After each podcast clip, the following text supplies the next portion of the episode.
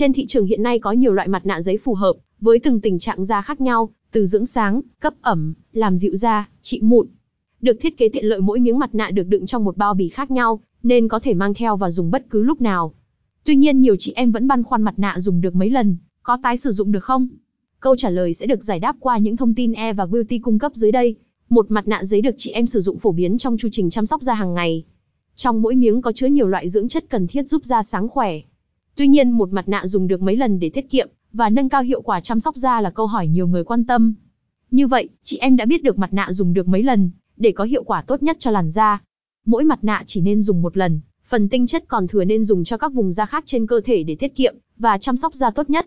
Thông tin liên hệ: E&G Beauty, thương hiệu mỹ phẩm dược mỹ phẩm. Một address: 125 phố Hoàng Văn Thái, phường Khương Trung, quận Thanh Xuân, Hà Nội. Website: https://ebeauty.vn. Email: support@ebeauty.com. Hotline: 0966313135.